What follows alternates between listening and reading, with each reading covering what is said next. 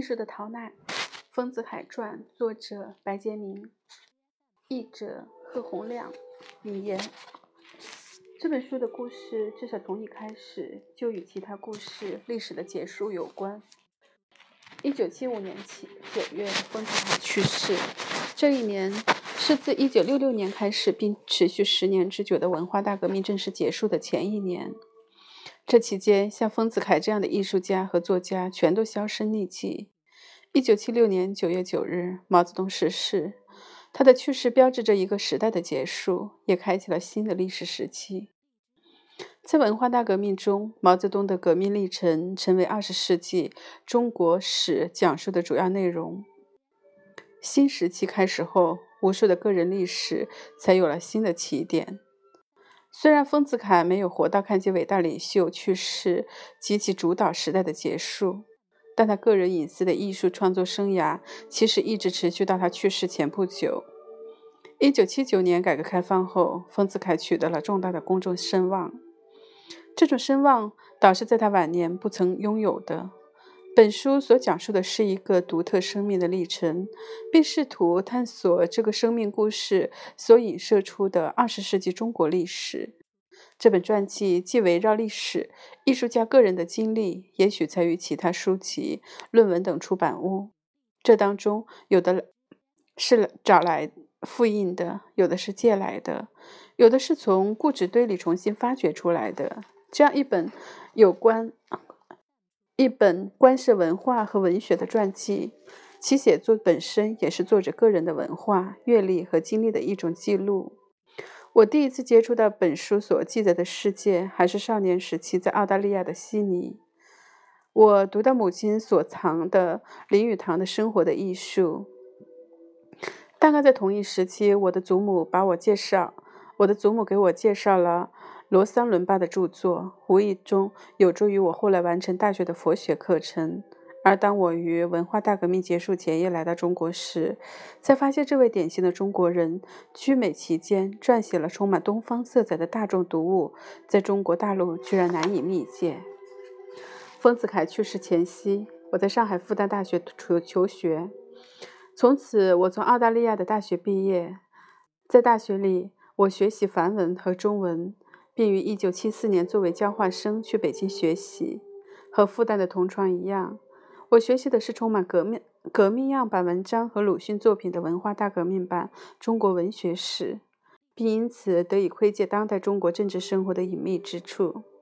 那时，我们的学习内容包括批林批孔、反对资产阶级法权，以及从阅读古典小说《水浒传》中引申出的对投投降主义的狂热的批判。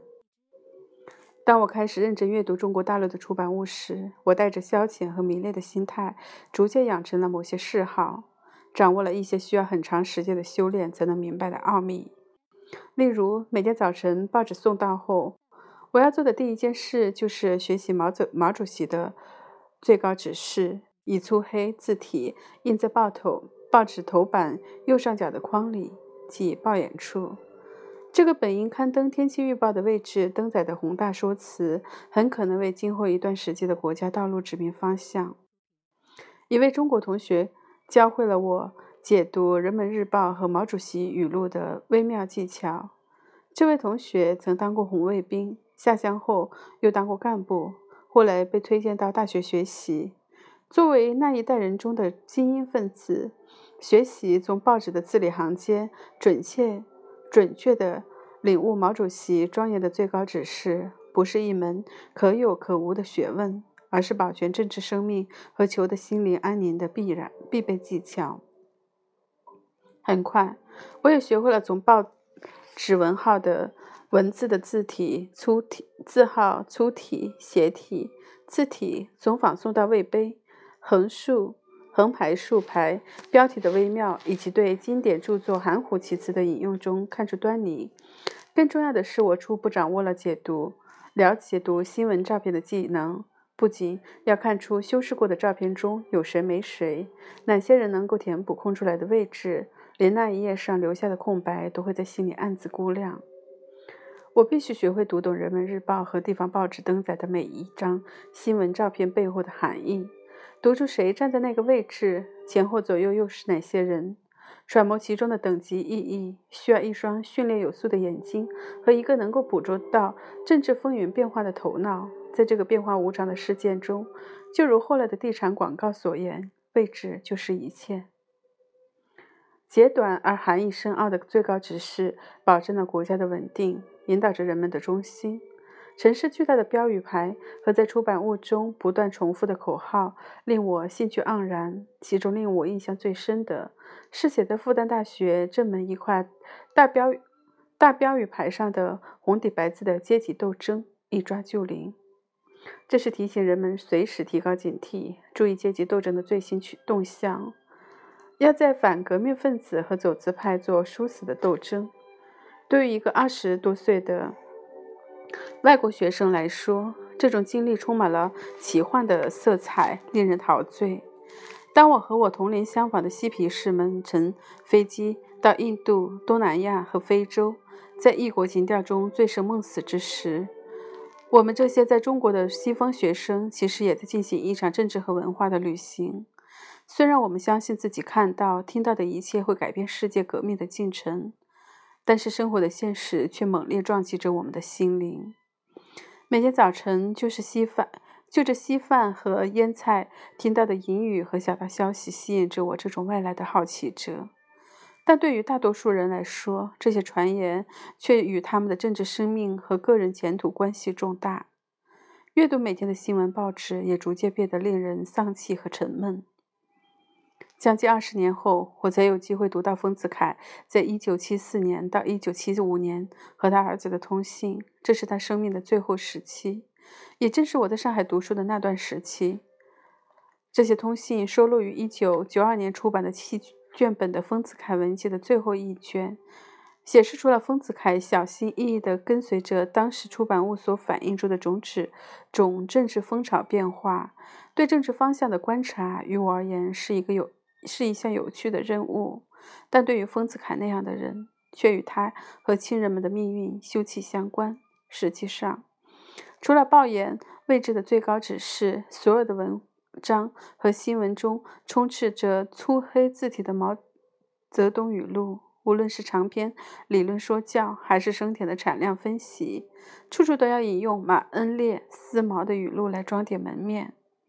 甚至在课堂上撰写关于中国古代文学史的文章时，老师也指点我们要引援援引马列经典著作。这种情况很像二十世纪九十年代中国大陆流行后学时的状况。无论在冗长的序言里，还是滔滔不绝的致谢里，人人都要称引本雅明、霍米巴巴或者德里达，仿佛只有这样引经据典，才能证明跟得上潮流。而我在中国学习时，真正感兴趣的内容却是在讲著中碰见的五四时期关于文化的大辩论。一九一七年到一九二七年，二十世纪三十年代上海商业出版的盛况，左右翼之争，革命派与反对派的论战，更不用说颓废派、新感觉派、浪漫派的作品等等。所有这些，在二十世纪七十年代初期的中国出版物中。只能从官方审定的鲁迅文集的注释里略窥一斑。鲁迅是被中国共产党神化的文化完人，在文化大革命中，书籍被禁被烧，图书馆关闭大门，作家纷纷晋升。鲁迅是唯一被保留在大中学教材中的作家。正是在上海出版的鲁迅著作的注释中，我找到了丰子恺和很多与他有交集的作家。例如林语堂和周作人，他们的作品和观点将在本书下面的章节中重点讨论。一方是阶级斗争和革命的鼓吹者，另一方是反动阵营的文人，而上述作家则处于两者之间。三十年代，鲁迅曾撰文严厉地批评他们的散文，对标榜在左右阵营之间保持一个文化空间的第三种人提出指责。生在有阶级的社会里面，要做超阶级的作家；生在战争年代里，而要离开战斗而独立；生在现在，而要给做给予将来的作品。这样的人，实在也是一个新造的幻影，在现实世界是没有的。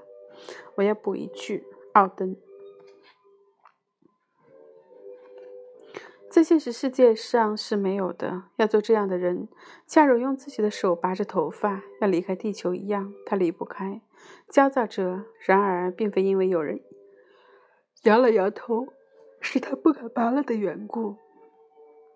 政治斗争的风向猛烈而难以琢磨，鲁迅犀利的文笔又不能勾起我的兴趣。我从教室之外的生活获益最多，也就不足为奇了。一九七五年夏天，丰子恺去世前不久，我们被送往上海郊区的嘉定县农村开门办学，向贫下中农学习水稻种植和灌溉。笨手笨脚的我们空有热忱，又会给农村添乱，唯有仰仗当地农民的好心帮助。除了可以给贫瘠单调的农村生活增加一点笑料，满足政治需求和城里人的好奇心外，我们在农村实在毫无用处。这就是乡村们、乡亲们大无畏的革命信念获得的可怜回报。无论在上海市区还是乡下，文化大革命笼罩下的一切，使我无法想象被其忽略的个人与集体的历史即将迈向重生。经历过1949年以前的繁荣繁盛，70年代的上海只剩下可怜的遗物。生活在这里，我不能设想二十多年以后，上海会逐渐重新焕发出它在二十世纪上半叶曾具有的那种活力。那年夏天之后和之后的一段时期，我根本不知道丰子恺正在医院接受治疗。我去了东北，在辽宁省沈阳市继续我的专学业。一九七八年，文化大革命的内幕和恐怖逐渐得到揭露，我终于结束了在内地的学习生活。来到中国香港，开始了我的工作历程。一九七四年，我第一次途经香港北上市，经人介绍认识了《大公报》下属的《新晚报》的作者罗浮、罗成勋。大约十二年前，六十年代初期，《新晚报》经常刊载丰子恺作品。罗浮是一位抗战时期成长于后方桂林的文学青年。我一九七七年到香港后，又经他引荐结识了来自广西的杨丽君和来自各地居于港岛和九龙的文化名人。大约同一时期，我还认识了北京的翻译家杨宪益和戴乃云夫妇。通过这些分散于南北各方的友人。五四以来的散文、小说家、剧本等非正统作品开始出现在我面前。在香港期间，我在位于湾仔庄上湾仔庄士敦路的庄士敦路的天地图书出版公司地下室办公。天地图书不但出版各种新籍书籍，也编辑七十年代月刊，还经营着香港最大的书店。白天，我和黄明珍等同事在地下的办公室里工作，翻译或者编辑李笔名是齐心关于内地的政论文章，也常常到书店选择感兴趣的书籍带回去阅读。作为雇员，我可以从书店借书。我们忙于编印书刊，像出版业的所有人一样，总是工作到很晚。同事们在书架间支起行军墙、行军床，我经常躺在上面凑合一宿一宿。宵夜之后，我们就到办公室里读书，直到天明。我们读书的范围庞杂，既有武侠小说，也有内地政治斗争和经济改革的最新分析；八卦杂志，台湾的通俗小说，也有博洋和李敖，他们都曾被台湾的国民党当局监禁、释放之后，著书批评台湾当局，作品风行一时的杂文。还有此时在内地被禁的书籍，这些禁期的。禁书的作者，有的已经在文化大革命中被迫害致死，还有一些被世人爱情称为“活化石”的健在者。七十年代末和八十年代初，香港成为内地改革的直接受益者，得益于北京在政治、经济、文化政策上的改革和变化，越来越明显显出。显示出对内地的重要性和相关性。在各式各样的文化潮流和消费主义泛滥之时，很多文化大革命之前，甚至1949年以前的传统文化在香港延续着，并在内地的文化复兴中发挥重要作用。语言、服饰、美食、观念、书籍、电影、戏剧、流行歌曲、漫画、小册等元素，在中国大陆、台湾。香港，甚至包括新加坡在内的华人世界中构构建着中国中华共同体，或者是九十年代所称的大中华的想象。香港也是共产革命之后离开内地导演和影星的流域之所。例如，在费穆的1948年拍摄的杰作《小城之春》《小城之春》中扮演女主角的韦伟，以及来自老北京的文学编辑萧彤，他住在油麻地，更不用提那些来自上海及全国其他地方的学者。编辑和商人，他们造就了香港商业和文化混杂的独特景观。虽然内地来客常常将香港视为嘈杂的文化沙漠，但在七十年代的香港，抢先抓住了每一个重要转折时出现的发展机会。这里也是天才作家和学者的乐土。其中有一一位学者叫卢伟銮，一九三九年生，学名。笔名小思明川，他在重新发现丰子恺及其艺术的研究上具有首倡之功。正是卢伟銮这样的香港作家，能面对二十世纪中国文化遗产的复杂全貌，而大陆或台湾的学者往往因为政治的遮蔽，只能见到某些侧面。和之前来此学习中国文学的学生一样，香港特殊的文化环境使我有机会接触到二十世纪二十年代末期就因国共两党的斗争而被遮蔽的文学世界。通过沉浸在丰子恺这类艺术家的作品中，我才得以了解政治文化的，我才得以从政治文化的束缚中暂时的解脱出来。那些年，内地的出版业开始复苏，并逐渐取得得了极大的发展。我所在的出版公司虽然与北京的关系较为密紧密，但并未严格执行内地宣传主管部门的意志，也是少数同时拥有来自海峡两岸和香港各种出版物的书店。我在天地图书公司当编辑，搞翻译，偶尔也用中文写点文章。就是那个时候，我在公司的书架上与丰子恺的作品首次相遇。那是一册由波文书局在一九七六年重印的丰子恺作品集，廉价的纸张已微微发黄。这也是来自六十年后，当时唯一比较容易买到的丰子恺的著作。后来我去北京时，经杨宪益介绍，书画家黄苗子从他的个人藏书中借给我几册一九四九年以前出版的丰子恺画集。在八十年代初期。中国的书籍复印技术远远落后于日本，而我当时正好去日本学习，就把这些书带到日本影印。人民日报社的江德明和大公报的文学副开编辑潘宗，啊，又是不认识字，潘继同，加深了我对二三十年代中国文学的了解。黄苗子则向我介绍了陈师曾的艺术。陈师曾的弟弟陈衍阁是一位历史学家，曾因写作而受到批判。我就是从这个时期开始探寻漫画艺术的传承和二十世纪的后文人画的。这项研究正好集中了我对佛教、日本、二十世纪中国文化、政治和文学艺术史及其当代论证的兴趣。丰子恺被重新挖掘的故事，与那些长期被压制的文化名人一样，与香港和台湾的作家、编辑、教育者、出版人有关，也与那些有时间和心情欣赏其作品的观众、读者有关。丰子恺艺术在严酷的政治、经济危机和革命激情压制多年后得以重新发现，而这本书的写作、原始材料的收集和梳理。对相关人物的追寻也是一个与之同步的过程。由于丰子恺的政治倾向，他在台湾也如在大陆一样被禁多年。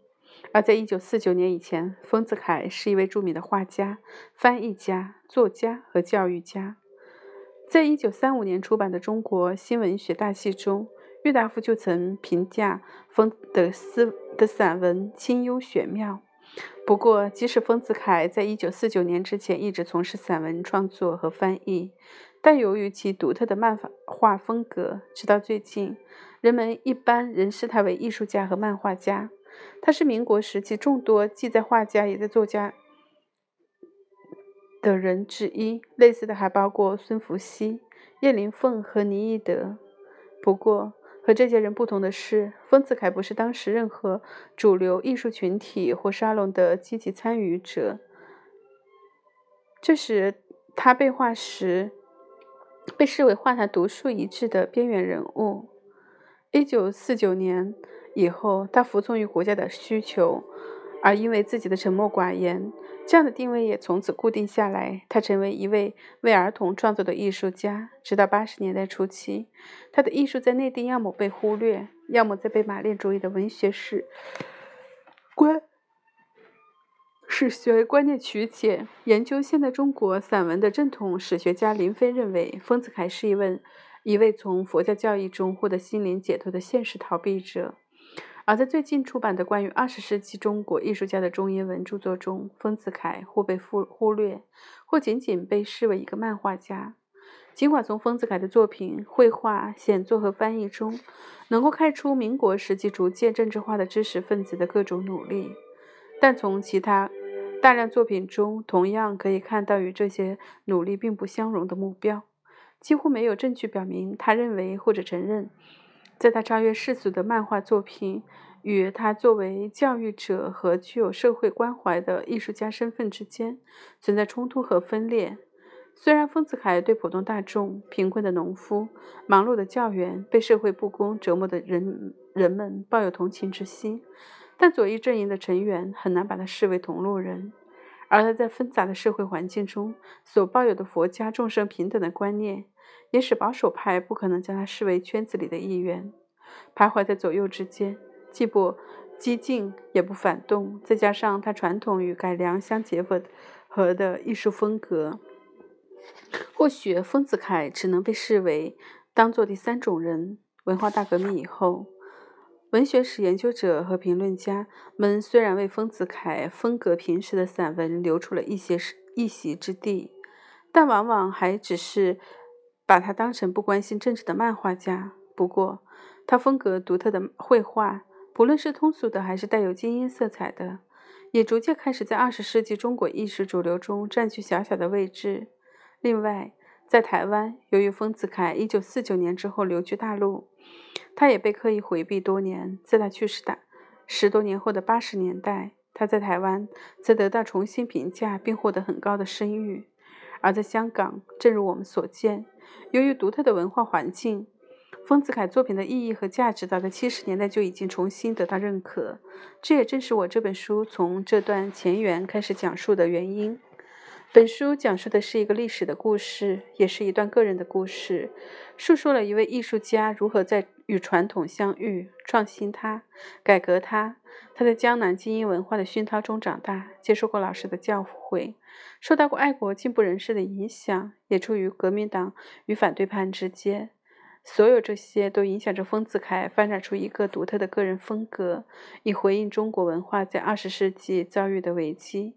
而这种风格可以说超越了那个世纪和那场危机。因此，这本书也不单纯是一部传记，不仅仅是根据文字资料如实记载的一段生活。它更为重要的目的在于通过对一位文人艺术家生命的描述，讲述更多的故事，反映一个时代的历史。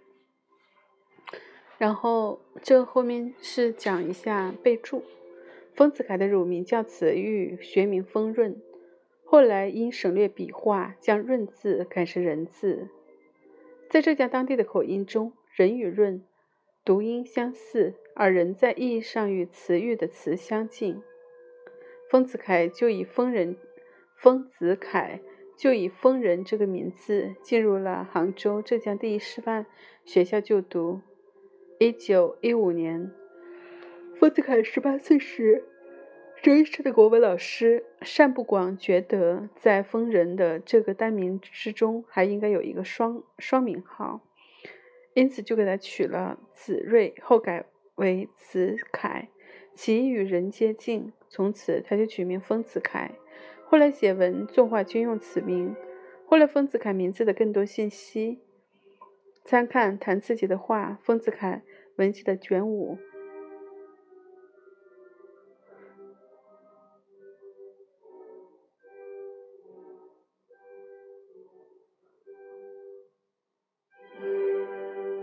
詹奈尔，詹奈尔就是称林语堂为典型的中国人，professional Chinaman。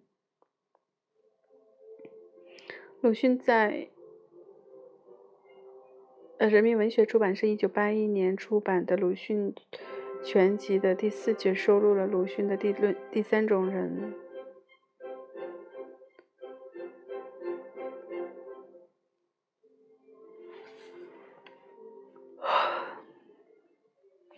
然后，孙福熙是二十世纪二十年代中国文学史中的重要编辑之一。他也创作油画和国画，但存世的作品极少。参看丸山生、伊藤虎丸、新村侧边。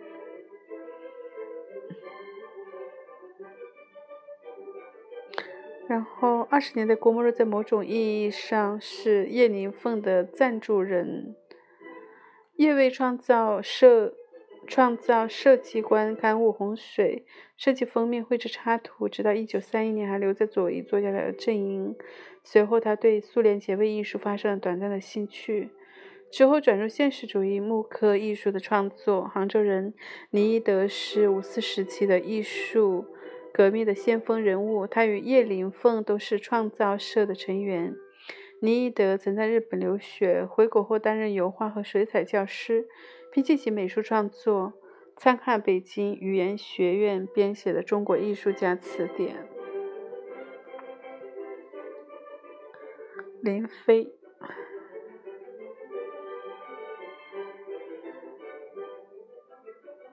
迈克尔·苏利文在二十世纪中国艺术。其实就没有提到丰子恺，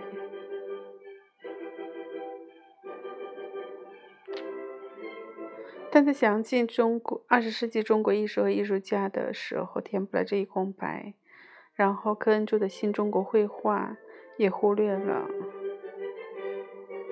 但在中国艺术对西方的回应第一百八十六到一百八十七页中，高美庆。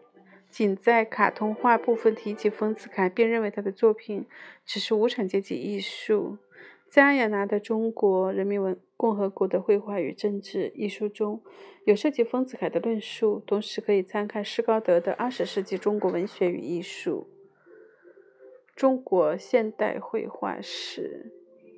洪长泰在其著作中颇费篇幅地讨论了抗日战争时期的丰子恺艺术，何墨雅的论著也是一个例外。丰子恺没有参加1932年胡秋原、苏文和左翼作家联盟之间关于第三种人的论战，不过他的作品使人们相信他的艺术观点与胡秋原及其同盟者天然的接近。这一类作家无论男女，完全独立于阶级意识。不是具有革命意识形态的党派作家。